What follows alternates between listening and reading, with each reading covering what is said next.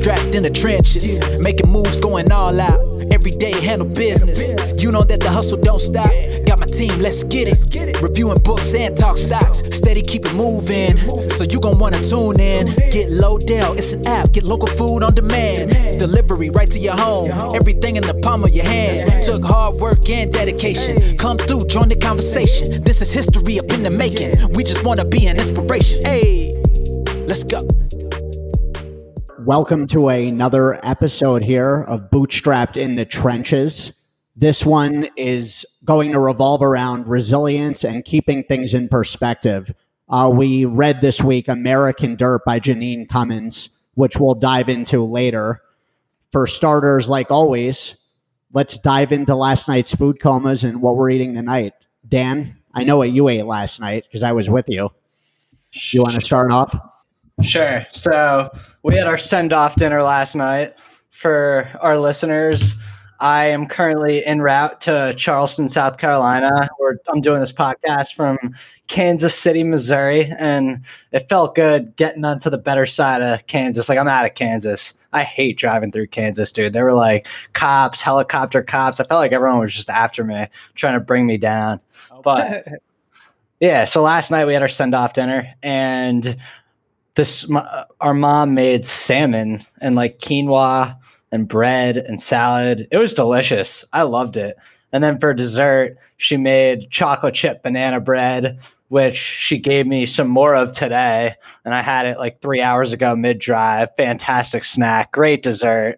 And yeah, I was very happy with last night's dinner. It was a great send off meal.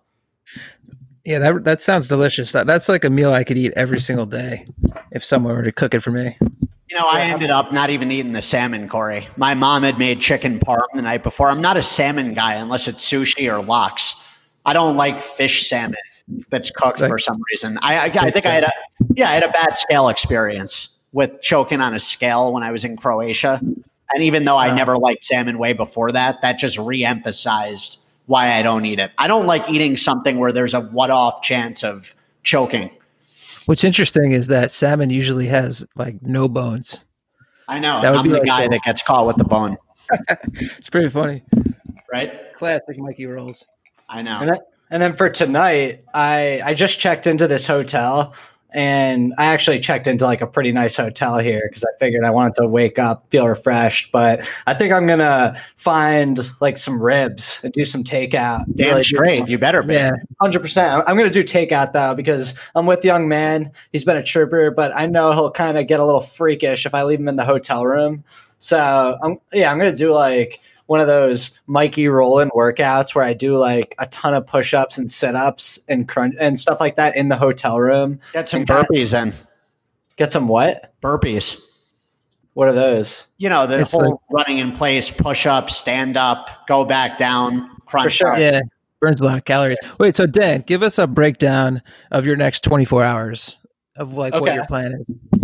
Okay, well, so I actually have not decided on my second stop destination, but I have committed to not driving at night at all. So I'm looking at like eight hours a day. So I think tomorrow after eight hours, and I'm not a geographer, so I, I have no idea actually, but I would imagine I might find myself in Nashville. I have family in Nashville. I, my mom just went there she said it's like the I don't have you guys ever been? Never been. Never been. She said it's unbelievable, especially if you like like love music. There's just like live music. It's like uh, a kind of like New Orleans, but less rowdy. That's wow. what I hear.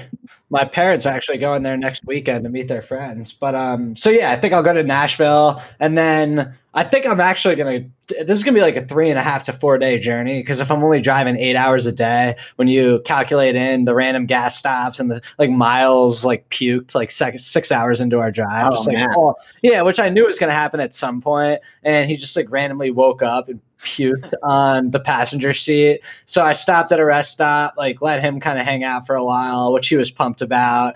So, you know, it's uh I think then I'll, I'll probably even stop in uh, Asheville, which is only a couple hours from Charleston, as my very last destination before like doing the final stretch the next morning.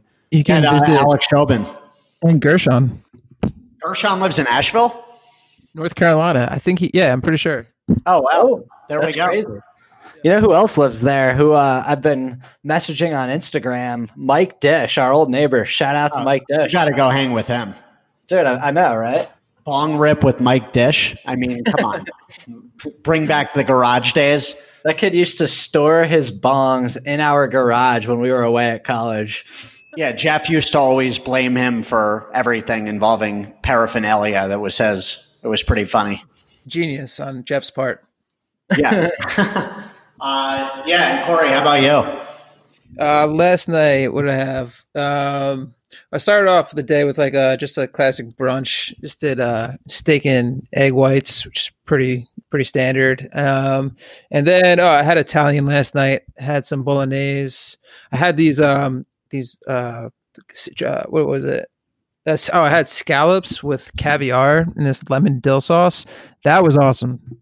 Whoa, sounds incredible.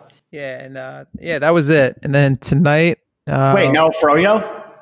Yeah, I, I just that put me right to sleep. Pasta. Wow, Corey, you might have to Not go for yet. the kill tonight. Yeah, you know when like you want dessert and then you end up like just passing out and you wake up and then the delivery was already out. I Yeah. it was impo- it was already closed. Yeah, it sucked, but I just fell back asleep and better off.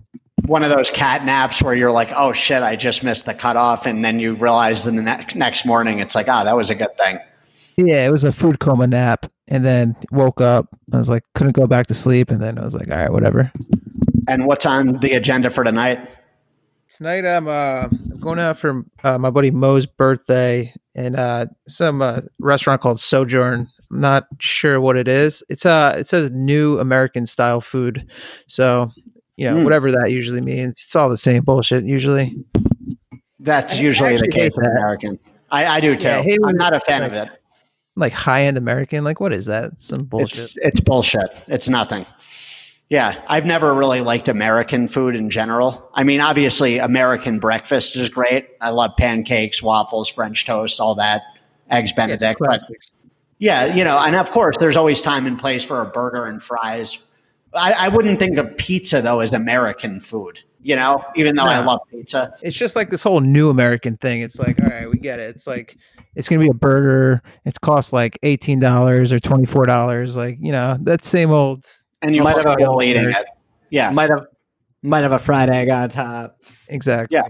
and yeah, I'm. Uh, I don't even know what I'm going to do for dinner tonight. This is my last night in Denver. I'm off to Big Apple tomorrow. Boom, baby.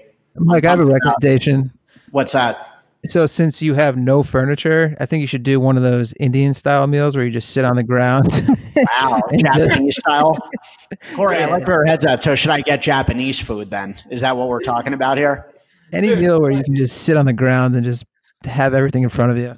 Well, Come on, you- luckily, the couple downstairs, I, I was able to wait till the day I'm leaving because they're taking all my stuff out themselves. Like they're keeping it for and putting it in storage here. So I'm basically allowed to use my bed tonight, even though I already broke my lease today. She basically gave me a free day, which is Legit. that was nice of them. That was Mike. You definitely got to do what Corey said and film the whole thing and like sit there Indian style. I will. I'm going to. Well, and That's that's so funny. This is the first time we're recording me personally on my camera. So, Chris Miller, thanks for showing Dan and I some things. And now we're able to start videotaping ourselves. Do a mukbang uh, where you're just filming yourself eat or eating and just talking, and then we'll upload it to YouTube. But it'll just be you that. eating a bunch. Yeah, I mean that's like all the rage right now on uh, on YouTube. I mean, Corey, I figure I, I see these people making a ton of money just eating dumplings and grinning in camera. I think I should just be like Takeout Mike, where I start documenting every meal and I'm on the go just constantly. It's like I'm walking up and working off an appetite in New York. Uh, Dude, I love it. Like I, I'm just I plan on documenting a lot out there of the meals. Why not? And you know who knows where that leads. Exactly. So yeah, uh, and on that note, guys, we I felt like it was fitting going into American Dirt. The the whole theme around that book was really perseverance, resilience, and what I gathered from it, keeping things in perspective. When you and when you talk about like first world problems that we always have, when it's like financial things with the business, trying to get revenues up, uh, it, it puts things in perspective when you're comparing that to somebody running for their lives from a cartel in Mexico, trying to have a life for their one kid that survived a massacre. Yeah, absolutely. Dude, So- I feel like before, I don't know if it's up to you how you want to do this, but we normally do the news, which I honestly didn't even really look into that much. But I feel like we should read, if you want, I'll read it right now. The email that Dad forwarded to us about the coronavirus. Well, yeah, we're gonna do your food news and Corey's food for thought for sure. That go for. it. I wanted to just introduce that. Word, I wasn't sure if you were just going to go into the book. No, no, no, not at all. Go, yeah, dive into the food news.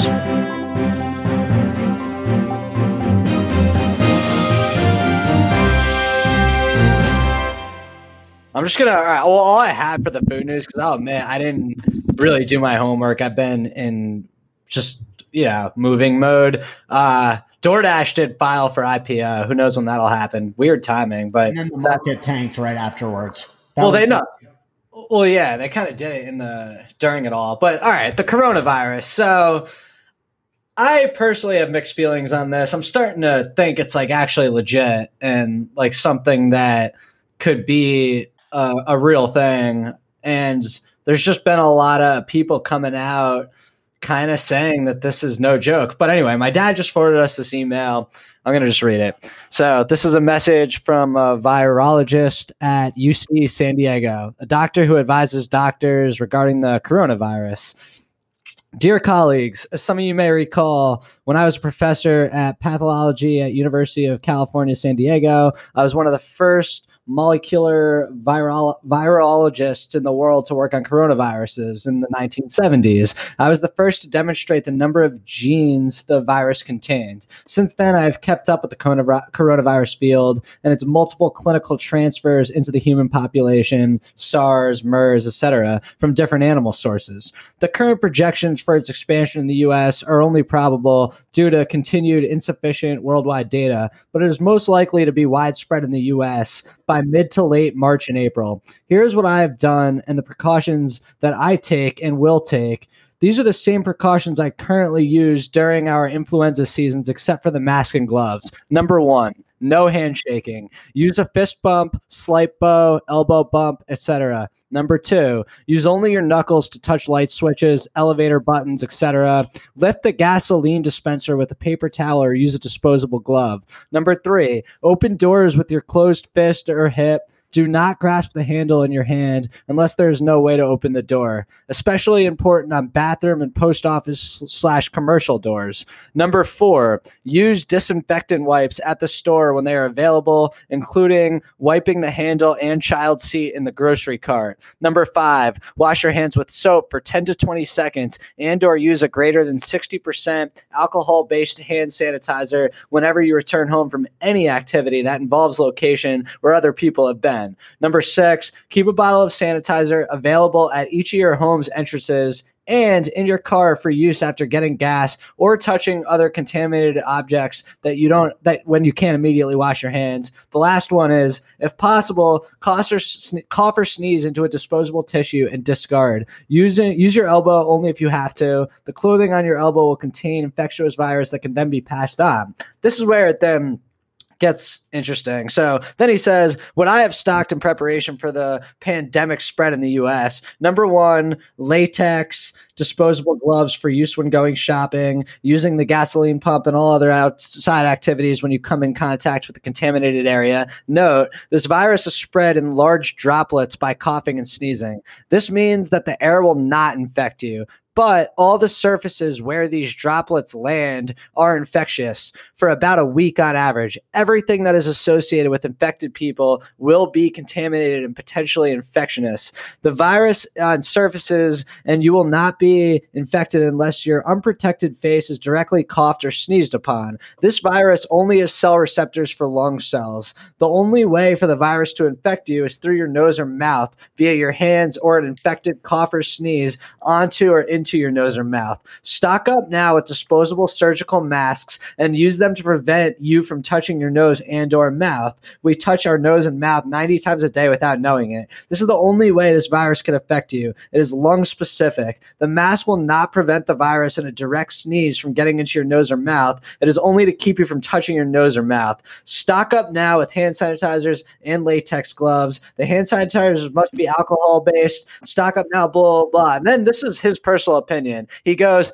I, as many others do, hope that this pandemic will be reasonably contained, but I personally do not think it will be. Humans have never seen this snake associated virus before and have no internal defense against it. Tremendous worldwide efforts are being made to understand the molecular and clinical virology of the virus unbelievable molecular knowledge about the genomic structure and virulence of the virus has already been achieved, but there will be no drugs or vaccines available this year to protect us or limit the infections within us. Only symptomatic support is available. I hope these personal thoughts will be helpful. Blah blah blah. Sorry for all the words I probably mispronounced. I, I think that guy's completely full of shit. Personally, I think he's exaggerating that, like so, a lot of doctors do.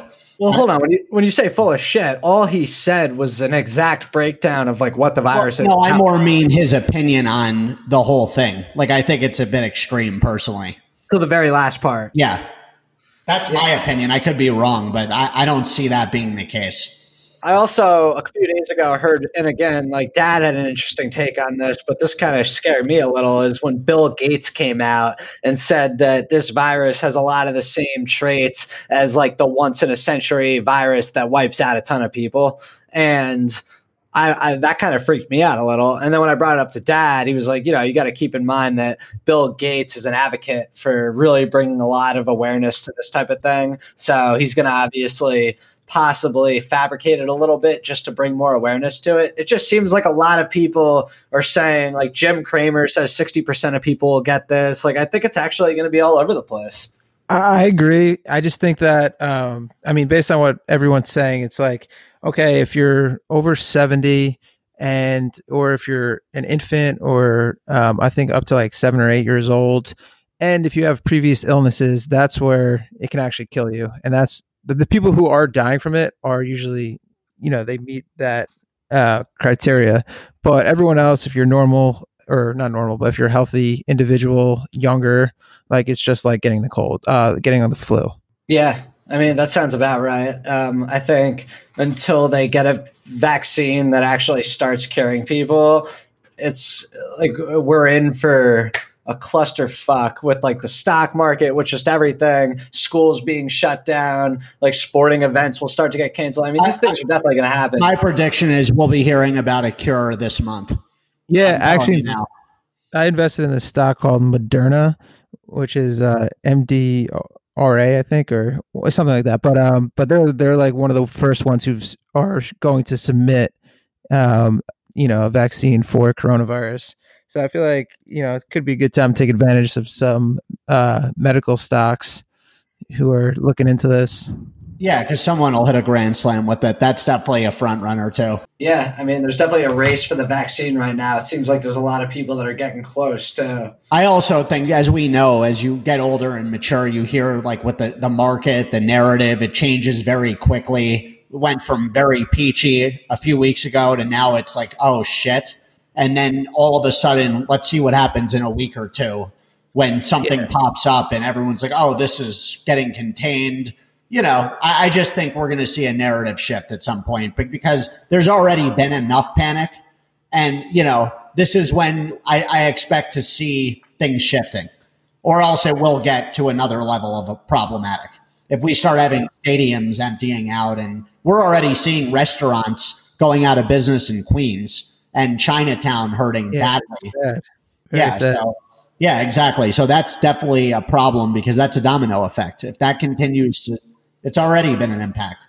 And that's yeah. probably not just you know Chinese restaurants in New York. It's probably Chinese restaurants all over the country, or oh, I mean the world, all over the it's world. Actually, probably way worse outside of New York. You just hear about it because it is New York, but anywhere yeah. down south, I bet Chinese restaurants are literally have not done any sales. I'm going right to Chinatown when I get in. That's one of my first stops. Oh, no, but yeah, yeah, you're yeah. you're dead on, Corey. That's such a good point. I mean, There's no doubt, though, that you know, I, like Nvidia just decided to make their conference an online conference. Like, there's all these major conferences that are getting canceled. That's the beginning of schools have been shut down. I mean, it seems like, but to me, if they're so sure that it's going to spread everywhere, what is the point of shutting all these things down? It's almost like when we all to contain this the spread of it. Yeah, but if they're saying that no matter what, you know, it's going to be widespread to the point where 60, 70% of people are going to get it, like that's just causing freak out as opposed to like, okay, if everyone's going to get it, let's just live our normal lives knowing like hey you're probably going to get this. This is what you do when you get it. It's all good. When you start closing down schools stadiums canceling conferences that's when people freak out. Like i'll admit i'm on the fence of being a little scared. Uh, i can't decide whether i look at this as something that is completely being overplayed or something that I've actually been underestimating. And the people that are like starting to bring more light to it, I'm like, wait a minute, maybe I've been like you know, not taking this thing serious. And maybe it's actually like something that's really legit. I think Corey hit it on the head. This is, it's a, first of all, in my opinion, this is a population control game. And you're seeing people that are sick that are going to die from getting this that would have already died after a few years of healthcare. And the reality is that's, that's really, it's as fucked up as it sounds. Things like this are a way to get rid of the sick so wait, hold on a second. Well, the first off, like that does kind of sound fucked up. You got to go into when you say that you agree with Corey and it's a population control. No, I'm not saying Corey didn't say anything about the population control. He was highlighting the people that are over 70 or infants, like people that already have a likelihood to a disease of some kind. This is going to hit. Like I, I look at this as fucked up as it sounds. My opinion on this is this is definitely something that has a political agenda behind it with Trump. And I'm not saying it was there was a creation to get him out of office. Like the, I don't think this virus is fake by any means, but I do think the brevity of it is being beyond overblown by the media that is biased. All right, but you're saying two different things here because on one end you're saying it's a population control issue, essentially. Well, no, it's, not, it's not, a population control issue. I think I don't mean I don't mean I, I don't mean issue. two birds with one stone. Yeah, I don't mean issue. I mean, on one end, you're saying it's for population control and it's going to kill old people and young people and little babies. But then you just said that you also think it's to get Trump out of office. I, I think, like, I, I yes, exactly. exactly. I think it's a twofold kill two birds with one stone. At the end of the day, Dan, you also highlighted there was something in that trade agreement for China. If something happened with a, something like this, they'd be able to retract a lot of things that benefited Trump. So when you really do the math, well, no, it benefited China, not Trump. Be- benefited China. No, I mean what did benefit Trump that was already signed that they could get out of if something like this happened. So uh, yeah, I, I personally think the timing on this is very strange. And I'm not saying this is some conspiracy. I think the virus is real. How it started, I don't know. I, I really don't buy that. You know, sure, it could have started in bat soup in some Chinese market. How did it get there? Was that bat infected blatantly? I don't know. It's food for thought, that's for sure. And I, I think it gets a lot of people changing their thoughts. Like, you know, our dad said it best last night. People vote if things are going well in the economy naturally, people just want status quo. But if shit's hitting the fan, people lose rationale they start thinking much differently. So you have to wonder if there's a couple things going on here.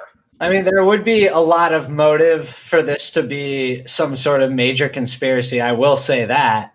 I mean, I'll, I'll leave it at that. Uh, just, it's it's interesting how this huge once in a generation virus is popping up a few months before the election. You know, we always uh, there's ever it seems like there's always something that has been the rhetoric the rhetoric for uh, Trump, as much as I hate to say it. And I'm not saying this is some conspiracy theory. It's just something to throw out there that the timing on what's happened in his presidency, it's been one thing after another. It has, but if he if he handles this really well, which he's I think he's been doing a pretty good job actually of of handling the situation. How else could he handle it? Honestly, like what is he supposed to do? It cracks me up when people criticize it because it's like what are what are you really doing? Even bringing politics well, into that, right? No, yeah, it's not yeah. politics, but like for instance, so uh, a flight from Italy came into Newark yesterday, and that's where one of the huge outbreaks is. and they didn't even do anything. Like there is no like usually a lot of these airports are checking people as soon as they come in from either Italy, South Korea, China, wherever, and um, they didn't do anything. So like that's something I feel like every or- airport should be doing right now to eliminate the spread. Yeah, Yeah. like, I'm flying tomorrow to to New York, and uh, you know, I don't. I honestly don't even have like a faint sense of worry here. And maybe I'm being ignorant, but I, I, I just don't think that this is that serious for people that are healthy. Yeah, I mean, I just f- flew last week from like all over the place and back to New York, and um, yeah, I didn't even have a slight concern to be honest. So wash your hands, folks, and don't I get did too notice- scared. Yeah, always wash your hands. And I did notice, literally, I, I would honestly say that forty percent of the plane, which is a lot, had the masks on. And Wow. what's interesting with that, Corey, uh, Bob was highlighting last night. It it supposedly doesn't even help the Certain person. ones, the, That, the like, regular ones don't help, but it, the they have like higher end ones that do help. But do they help just other people not getting sick, or do they actually help the individual wearing them? The individual. They do. Because that was something I was confused about last night, Dan, at dinner. Dad kept bringing up that it doesn't help the person that's wearing it. He's, that he's right. He's right about the generic ones, but like there's higher end ones with like thicker. I don't know what they're made of, but whatever the material is, it's a thicker material, and that keeps the person uh, a lot more safe than the other one. But is this kind of like a situation like a knee brace where you rely on it too much and then you end up getting a knee injury? Like, do you think these things, like, should I start rocking one of these on flights? Yeah, I mean, I didn't wear one, but I if I I couldn't even find one. They're like sold out everywhere. But if I if I found a good one, it's like well, there's no harm in wearing it. Maybe we So should start building those out. I mean, this should be a fad anyway. When you think about it, like the what if factor after this even goes away, it's like, guys, you never know when the next coronavirus is coming. So we it's should start licensing like some like sports logos and putting them on the face mask. I love that. So when I was in China, like that's big there. People obviously everyone rocks that shit, but some people rock like really cool ones. Yeah. Could be a cool business to get into because when, when you think about it, the startup cost in that would probably be dirt cheap. You come up with like a clever campaign, and you you know it's an easy grassroots marketing effort, especially post Corona or during the Corona. It actually reminds me, I did just see um, this clip on Instagram that kind of went viral. There was um, a pack of 12 or 24 like hand sanitizers that was selling for $750 because like people are selling out like crazy in hand sanitizer. Wow, It's unbelievable. that is wild. That's when you gotta like put a price on the sickness. Like I don't know if I'd pay seven hundred fifty bucks to avoid just dealing with the coronavirus for a week. You know what I mean? Yeah, Wow, get out of that's here. ballsy, Dan. I don't know. I'm not saying that that's my number, but at some point there's a number where I'm like, yeah, that's not worth it. Like let me just Well- let, let me see what happens. What cracks me up with this whole thing, it's like I was talking to the, my Lyft driver about today. It's like one of those things. Well, if it if it's that bad, we're all fucked. Like, like it's not. It's like one of. That's why I look at this as: is it really doomsday? I highly doubt it. But if this is as bad as people are talking about, oh well. well, no, Yeah, one. I would just want to know. So like, if it's doomsday, I just want to know so I can do every drug. Fuck around. possible the Yeah, next, like, really go three weeks. hard, Corey, for a while. Yeah. Yeah. Oh, 100%. If we find out like the planet's ending in November, are you That would change. that would change our outlooks on things. Oh, big time. yeah. Young man would be completely looking into the world differently. He would he would want to fuck everything that walks. Yeah, he'd go back to his pre-nut days. I- I see him right now. Yeah. yeah. Man, in the background, it's funny. You see his like ears. Miles, what's up, pal? Yep, there he is. Man, What's up, buddy? welcome to the pod. Mr. Jayhawk. Yeah. So I don't know if you guys have Google Docs pulled up that Mike sent, but I put so right now for food for thought. We're gonna do a live draft of your favorite cereals. I put Wow. a list of fifteen, and we're gonna each pick three cereals Oh, one by fun. one. You're I gonna- love this. Yeah, you're gonna form your best three cereal team. Um, doesn't matter who goes first. I guess Dan, you can go first, then Mike, then me, and um, just three. There's 15 cereals, I believe, and you can pick three of them, but one by one. And I go first. Oh man! All right, I'm looking at I'm looking at the list right now. Um, you got a good list here. You definitely. I Wait, honestly, it was very hard. Like this was. this is dude. This is brutal to have to go first. I I- almost like. Well, you All can pass well- it off, I guess. Oh, damn. I need a new battery. My battery just died on the camera. So I guess here's the biggest question that I have for this contest. Are we going off of like nutrition or just like if I was really high and wanted to eat cereal, which ones am I going after? I think uh, both. Like maybe your favorite go-to cereal is like a Special K, but if you are really high and you're not worried about eating sugar right now, like I feel like everyone would go for a cinnamon toast crunch or a frosted I feel flake. like Corey, I feel like you should read off the list for the listeners. Absolutely. All right, so we're gonna choose between. There's an options for all of us. There's about 15 cereals. We got cinnamon toast crunch, frosted mini wheats, which I think are super underrated. One of my favorite ones. Honey Nut Cheerios, Froot Loops, Corn Pops, also underrated. Honey Bunches of Oats, Cheerios, um, Trix, Wheaties, Kix, Captain Crunch, Special K, Frosted Flakes, Lucky Charms, Raisin Bran, Apple Jacks, and Oreo O's. So I mean, you really can't go wrong with any of them. But I think we should draft our teams and then vote which person has the best power team. All right, well, I'm going to go first because you already said that. And I'm going to choose the cereal that I think I could actually eat twice a day for a year without really feeling any ramifications. And I'm going with corn pops. Good pick. Thank you. So I'm going to just write down corn pops here because that's my team. For you. It is now on you, Mike. Wow, this is a tough one. You know what? I am going with a cereal that I, I personally think flies way too under the radar. The current Mike Roland doesn't dabble in it, but the kid Mike Roland, Apple Jacks. That, that was going to be my other first one. So that, Yeah. I, I, I wouldn't even say that flies under the radar. That's I like think it does. I don't think it gets enough respect in the sugar cereal kingdom at all. I, I think it's it a good one. Yeah, it's a I- sleeper. I will have to say, when it comes to Apple Jacks, what pissed me off with them is at some point I couldn't find just like the pinkish ones. It was always the pink and green. It's like they started that like 13 years ago. It was cool. People like the pink and green. And then now you can't get just the pink. And I, I don't like the green. So you know. I mean, they taste the exact same.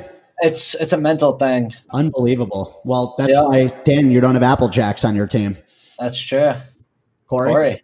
So I'm going to go with um, one that I can eat pretty much. This was one of my favorite cereals growing up, and it's just consistent. It's not too unhealthy, and you can pretty much dabble in it whenever. And it's Honey Nut Cheerios. Uh, That's, yeah, a, that's it's a classic. Yeah. that's like such a boring pick. You already lost. no, but it's the No, point no. pick that I racks haven't up points. I have a strategy here because you need that one cereal that you can eat every day, and I feel like that's one of that's the, like if I want Cheerios, that like that's boring. All right, no, you're right. I'll So, give you Corey, do you go back to back here? I like I that. do go back to back. Yeah, you do. I like how All we're so- making up the rules on the fly here. so it's like a standard snake draft, I guess. Yep. So I'm gonna go with uh, cinnamon toast crunch because that's totally my get high cereal. You don't even need to justify that pick. It's an Yeah. obvious pick. Yeah. Obvious. I, I mean, I, I'm obviously here going with Wheaties because it's the breakfast of champions. And are you shitting me? Like, that's not something you can pass up in the second round of anything.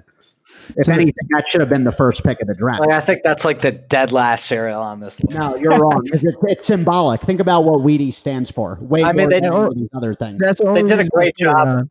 Yeah, well, for, exactly, Corey. You put it on for that reason, which is, They is. did a good job with their marketing campaign. You take all like the pro athletes off the boxes. I mean, but the Dan, is isn't isn't that everything with cereal marketing? well, I'll tell you what. this. My next pick is my all-time favorite cereal, and that's Captain Crunch. They should call it Captain Cavities. I've never had a cavity in my life. Oh, wait. I think I actually have. Wait, now I'm confused. Have I had a cavity? I think I might have had one like two years So ago. what does Dan go twice here? Oh, yeah, I do. Uh, this is my last pick then. Um, uh, well, I'm going to take Lucky Charms too. Wow, I just have such a dominant lineup here. This is I mean, it ridiculous. depends who you talk to. I, I'm talking to myself. Like, I'm just imagining how I would feel if I saw those three boxes of cereal above my I'm- fridge I'm every day. telling you where I have to go now is my next cereal pick is Kix. because it's been an all time favorite of mine, and You it's just took- something I'd still eat. Yeah, Kix Mike, is is- best. Is your favorite color gray? Yeah. Wheaties, You Wheaties. colorblind? Kix isn't gray. No, but Wheaties and Kix. It's just like two dull ass. And Apple Jacks? No, I think that Corey made a great point. A cereal you could eat every day. When you look at my combo, it's the best. You have Apple Jacks, Wheaties, and Kix. You can combine that in a smorgasbord and deal with it. Great. And you Wheaties don't- and it's not overbearing. Any of them Wheat- are not overbearing. Wheaties and Kix are both a daily cereal that are. Yeah, and then you add in the they're not generic at all, Dan. Wheaties are the breakfast of champions, and Kix. Come on, I actually do like Kix. yeah, who doesn't like Kix, Kix? Kix are phenomenal. They are. They're, They are. They're amazing. Kid tested, mother approved. I'm I'm de- I'm deciding between three right now, and it's tough. Corey's definitely go- thinking about Trix. I was thinking about Trix was one of them. Oreo O's or Frosted Mini Wheats. I'm gonna go. What? ah, fuck. I'm gonna, I'm going with uh with Frosted Flakes out of the Wow. blue. Thank, thank God. I was about to say, how's Frosted Flakes not going to make the I say, list? what happened to Froot Loops? They fell off the cliff here. That's pretty. I'm not Uh, a fan. I'm not a fan either personally, but they've always gotten a lot of hype. I feel like they're that draft pick that ends up pulling up lame with a lot of injuries. But you know, They're definitely like that wild card draft pick that, like, you know, had criminal history back in but college. could also turn into a DK Metcalf. So you know, you don't know what you're getting with Froot Loops. So this is what I say Yeah. we do. I say we all have our teams now. Uh, tomorrow we put a poll on Instagram. Um, you know what three cereals? Figure it out that way and have some of our I like friends and and uh, yeah followers choose. I love that. yeah. And Corey, we're gonna Dan. I'm gonna get together with Corey Wednesday, but we should also we'll pinpoint getting that Facebook event. I'm gonna set up for us this week for the March Madness bracket. Okay. So Cool. We could dive into that and and you know make a lot of fun with that. For sure. Nice food for thought, Corey. Starving. Yeah, that was that was a lot of fun. Yeah, there's something about road trips that work up an appetite like crazy. Dude, I'm so hungry right now. Well, let's dive into this uh, book so you guys could crush food. I got to get food myself here. Uh, so basically, guys, and we could talk about our business with this too. You know, we're at a, a big point right now where we're evolving our business, figuring out new ways of building revenue and persevering through rough times. And in saying that, I, I think when you really think about our lives, it's first world problems in the scheme of things. Like everyone has their own battles, obviously, but I, I think it's easy to keep things in perspective. And why it's important to read books like we read this week, American Dirt, is because there are much bigger problems out there that are like li- life on the line problems for people every day. And obviously, our livelihoods we battle every day, but it's not a life or death literally.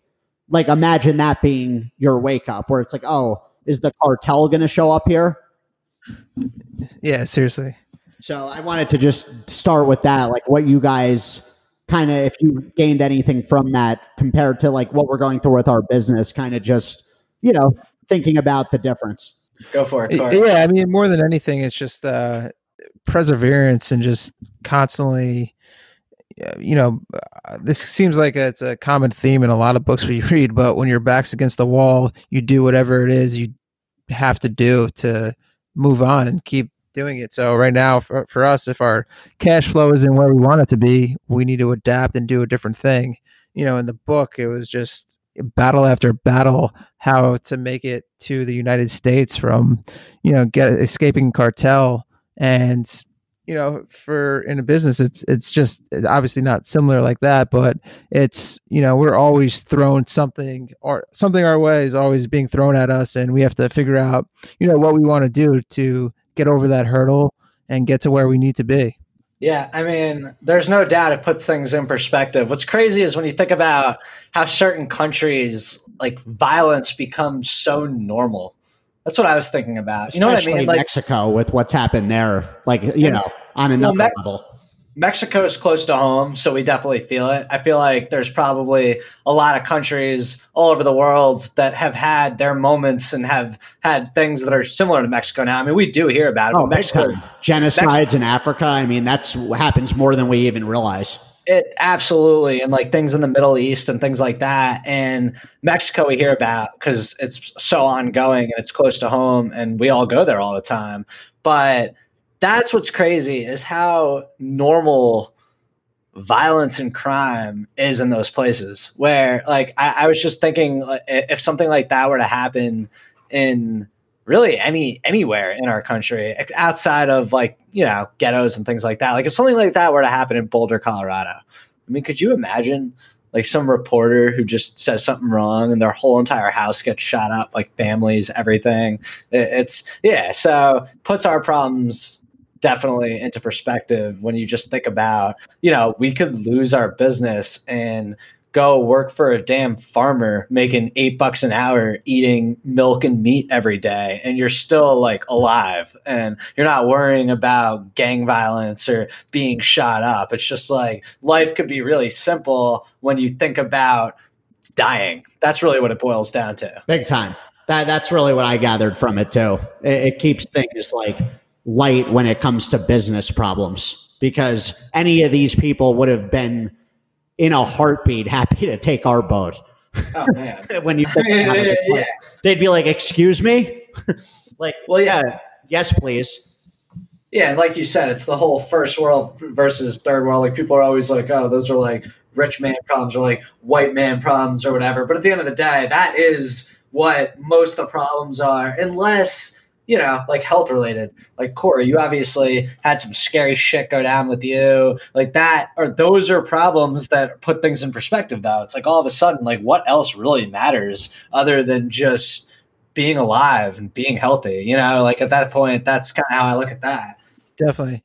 And also, it just kind of hit close to home in terms of we obviously we all lived in Denver. You guys are just moving out, but I mean, between a ton of restaurant owners, um, you know, some of my girlfriend's friends, they've been in that exact situation where they escaped when they were little and they ended up coming to Denver. Um, but restaurant owners used to tell me this all the time and, you know, about their stories. But uh, also, one of my girlfriend's best friends had a very similar story to what happened in the book. And um, yeah, I, it's just pretty crazy how it's so commonplace in a place where Denver, where there's a big Latina population, Mexican population, and that's pretty much how a lot of Mexicans arrived in not only Denver but Arizona and California, and it's just pretty nuts. It is it's pretty commonplace.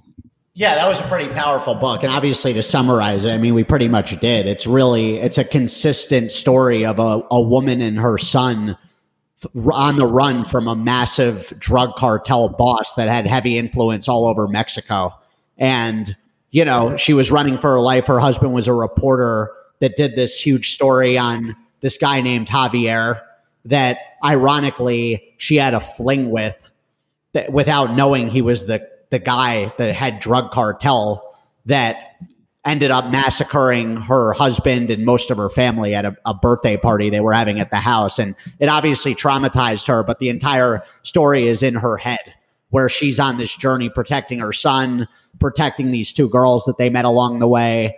And it was, yeah, it was definitely empowering, deep book, and uh, makes you really be like, oh, let's not sweat the small stuff here.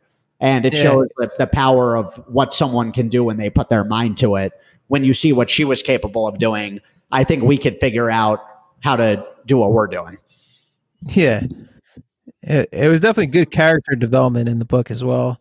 And then I don't know if you guys saw like what actually happened out like with the actual author, how she was getting a lot of shit because she is just a um a Caucasian American. I saw that. For ridiculous. Yeah, obviously journalist, but you know, a lot of Mexican Americans and Mexicans did not agree with this book um, and did not feel great about a white person writing this book.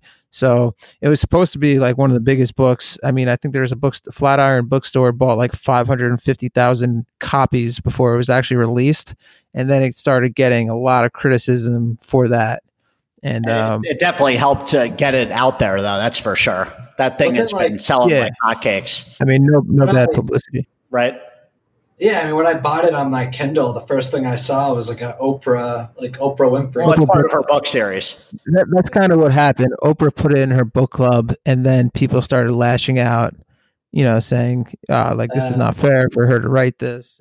It's just wild how many people these days. I mean, that's just the norm, you know. No matter what, you put something out there, you have a platform, there's going to be people that lash out and for their own reasons, not necessarily bad ones, sometimes terrible ones, but that that's the world we're in.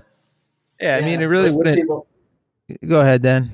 No, I was just gonna say most of the people who lash out have such deep insecurities, and like at some point, the lashing out's gonna come back to them, and they so won't be able to deal with it all. Like these people that hide behind these computer screens and lash out. Like when you think about it, these people aren't like.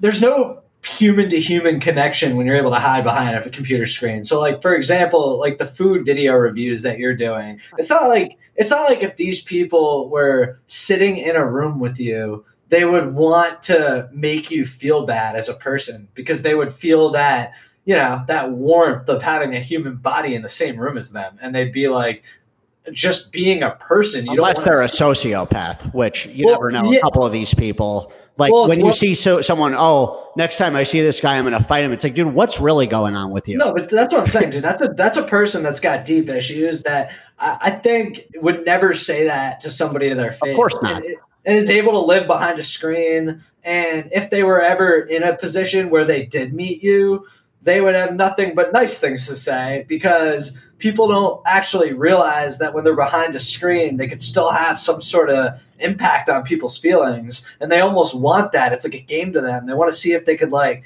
trigger some emotion out of somebody because it seems fun when you're able to hide behind a screen. Well, because they're not creating. They're uh, we always talk about when there's create, there's hate, because the hate is coming from someone that can't even think it like that. So It's they're just envious of someone putting themselves out there.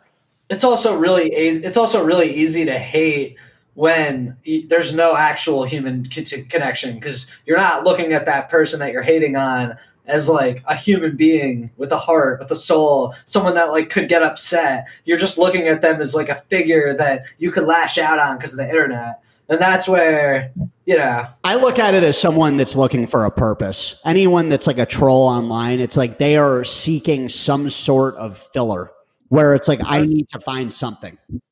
Yeah, and in our case, I feel like they see that these are sponsored posts, and they're like trying to be funny. They're like, "Oh, this will reach a lot of people if I make a funny comment. Like, well, I'll get a bunch of likes on this comment." Most of them are just not witty. It's like, guys, at least also- like be a bit funny here, you know? Yeah, Such a good the point, Corey. people. You're Yeah. spot on, Corey. Like the People trying to get clout. Yeah, you're right. And that that one guy was clever with the like let the Walmart Pete Davidson be or something. Like that was hysterical to me. like, Yeah, there's ways to be funny with it. Yeah. Like just well, oh, there's oh, yeah. been It's like at couple least funny be comments. witty. I have no problem with haters, but at least be funny, folks. Come on. Like when you're gonna troll, troll right. Troll good. Corey, I never even thought about it like that. That's why it's not like people don't comment on the Instagram ones that we put. They only comment on the ones that are ads. Corey's right. They, They want to get themselves out there, which is why I think it'll be cool having a lot of different people on our podcast because who doesn't want to hear themselves and market themselves? So it's like, oh, I was You know, on it would be really funny if we get one of these trolls on our podcast. That would be funny. I doubt they would do it. That that, that would be very tough for a troll. no, because we destroy them, and they would literally like that's their biggest nightmare is actually having to be confronted in real life with the trolling. Yeah. then it would, we would just be like, dude, so like, what the fuck's wrong with you? Like, you're sitting here, this guy's trying to like make his business grow, figure out a way to stand out from all Well, he, he's players. helping it though, Dan. Like that's the beauty. No, that guy I- is helping. No, no, I get that. But um, but imagine if he was actually on our podcast and we like really called him out. We're like, dude, you realize that like we're up against these huge companies and we're getting our asses kicked and like this is our way of separating ourselves. Like what, like your comments, like what the fuck, man? Like that really hurts. Like we're trying our best here. He would feel like such a piece of shit, like to the point where he'd have to get therapy. And that's where these people like they don't want to like actually realize that their comments might actually impact someone. Like Corey said, they just want to like get people riled up. Well, if they Corey's spot on because what other way do they have? They'd rather be notorious than not known at all. So you know, when you think about it, they just want any type of recognition. It's like that troublemaker kid that's just trying to get attention. for sure. It would be funny to bring one of them on, but it would be like I would feel bad because I know that the, like the person that we would bring on emotionally is already so fucked up that we would like probably not even if we were mean, but just we would probably just have like a candid conversation with them that would make them realize what a piece of shit they are, and then they would be like, "Wow, like uh, what is wrong with me as a human Yeah. being?" And that, You're you know what I mean? Because we, yeah. would be really nice about it, but we would be just honest. And, and yeah, they would- Exactly. Yeah, because all of a sudden they'd be like, "Oh man, these are like human beings." But I think like, you see it with anything, like, and that shows we're starting to get somewhere. At first, there's not really comments. Then you have hating comments. Then you have also some. We've started getting some positive comments too. So you know, I think that shows. Like, even you heard Jeremy with Brunch Boys saying, like, that's when you're building. When thing people are leaving comments on something you've done, you're doing something right. for sure. he- that, that person just watched the video at the end of the day. This one guy that comments on every single one. It's like, buddy, you spent your whole weekend watching me on camera. So what's really going on here? That's pretty crazy. Yeah. Uh, Yeah, commenting at 9:30 on a Saturday. Yeah, it's like, yeah, come on, go get a dog at least. Come on. Uh, but yeah, this is my last night in Denver. Next week, I will be broadcasting in New York, Corey stomping grounds. Holy um, shit! So we'll all be on East Coast time. We will. That's going to be incredible, and that's that's something we have to ask ourselves: Do we want to keep the time the same? I don't think so. If Corey, if you're down to move the time up to Oh, yeah. five, How- yeah, Corey probably. I mean- yeah, I would do I think whenever. seven. I think seven's like kind of late. Like on, like I'm saying that. Well, you've had to do it this whole time, but you know. but I'm actually talking in uh, because I spoke to Jeff and he's like, dude, I'm up to like 3 a.m. every Monday night, like editing this podcast so I can put it out on Tuesday. So Yeah, I don't know. If that's that's. What happens is Jeff will be waking up at one in the morning after a long nap, and then he'll do a couple hours of podcasting and send it to me at 3 a.m. Like, check it out, dude. Jeff's moving to Vegas, guys. Jeff is Is moving he to actually? That's awesome. World Series bracelet hopeful 2020. I could see it. Yeah, Corey, I could too. The question is, will any of us be out there? That is a question. I'm definitely due for a Vegas trip. Corey, you really are. Corey, if you go, if you're down to go out for that, I'm definitely coming this year. You you have you definitely have like the look of someone that like I would not want to get into a big hand with. Corey at is a look poker of a guy that goes deep in a World Series tournament. That's you definitely he, have a look of a guy that like anyone that's not an actual poker player that's just there like trying to figure it out is Yeah. gonna look at you and be like, "Damn, like I don't want to, I don't want to get into a hand with this guy. Like he's gonna, like physically, like- he's gonna like, he's gonna physically beat me up somehow through a poker hand. Like. I love it. I, I, I wish that was the case. Well, yeah, that could be some, a fun thing to do with the team. And uh, Corey, yeah, I'll be seeing you in a couple days. and is the rollinggroup.com live? Oh, I meant to check it out because I know Anthony made a couple It's changes. about to be, if not within probably about a day. Well, no, not at all because they're still nice. He made the. I mean, it looks almost finished. Oh wow, check it out. It looks way better now. But it's not live in the sense that there still needs to be like actual content when you click things. You know what I mean? we should be able to really start the outreach. You would think next week. Dude, I literally just need like eight hours to send Anthony a bunch of shit to finish this website, which will happen this week. I mean, are you guys looking at the website right now? Yeah, I just pulled it up. Looks good. What do you think? Yeah, Like- I mean the thing the things that need to be obviously fixed are when you click our story, Yeah. that actually needs to be a page with a bunch of shit. When you click inspiration, it needs to have like but I already have this stuff for it. It's just I gotta get settled and get it sent to Anthony. But yeah, getting there. it is. It looks cool how when you scroll over the different Anthony actually made this look pretty sick in my opinion. Like the email business animated advanced part, like that's sick. And when you Yeah. scroll your uh, mouse over it, it kind of like pops out. Looks, That is awesome. cool. He did a good job with this. I'm impressed. looks great. Yeah. Yeah, I like it. Meet Mike and Dan, the Roland brothers. Together, they've empowered their food delivery app business for 14 years. What started as a guerrilla grassroots marketing campaign grew into an innovative, far reaching business with customers flowing in. Then, everything stopped. The rules had changed, and the Roland brothers needed to adapt to evolve. So, overnight, the two crafted and planned, executing thousands of dollars on TV ads, bus wraps, and billboards. But even with massive promotion, customers were nowhere to be seen. Traditional advertising was a no go. That's when it clicked. Mike and Dan didn't want to chase their customers, they wanted to connect with them.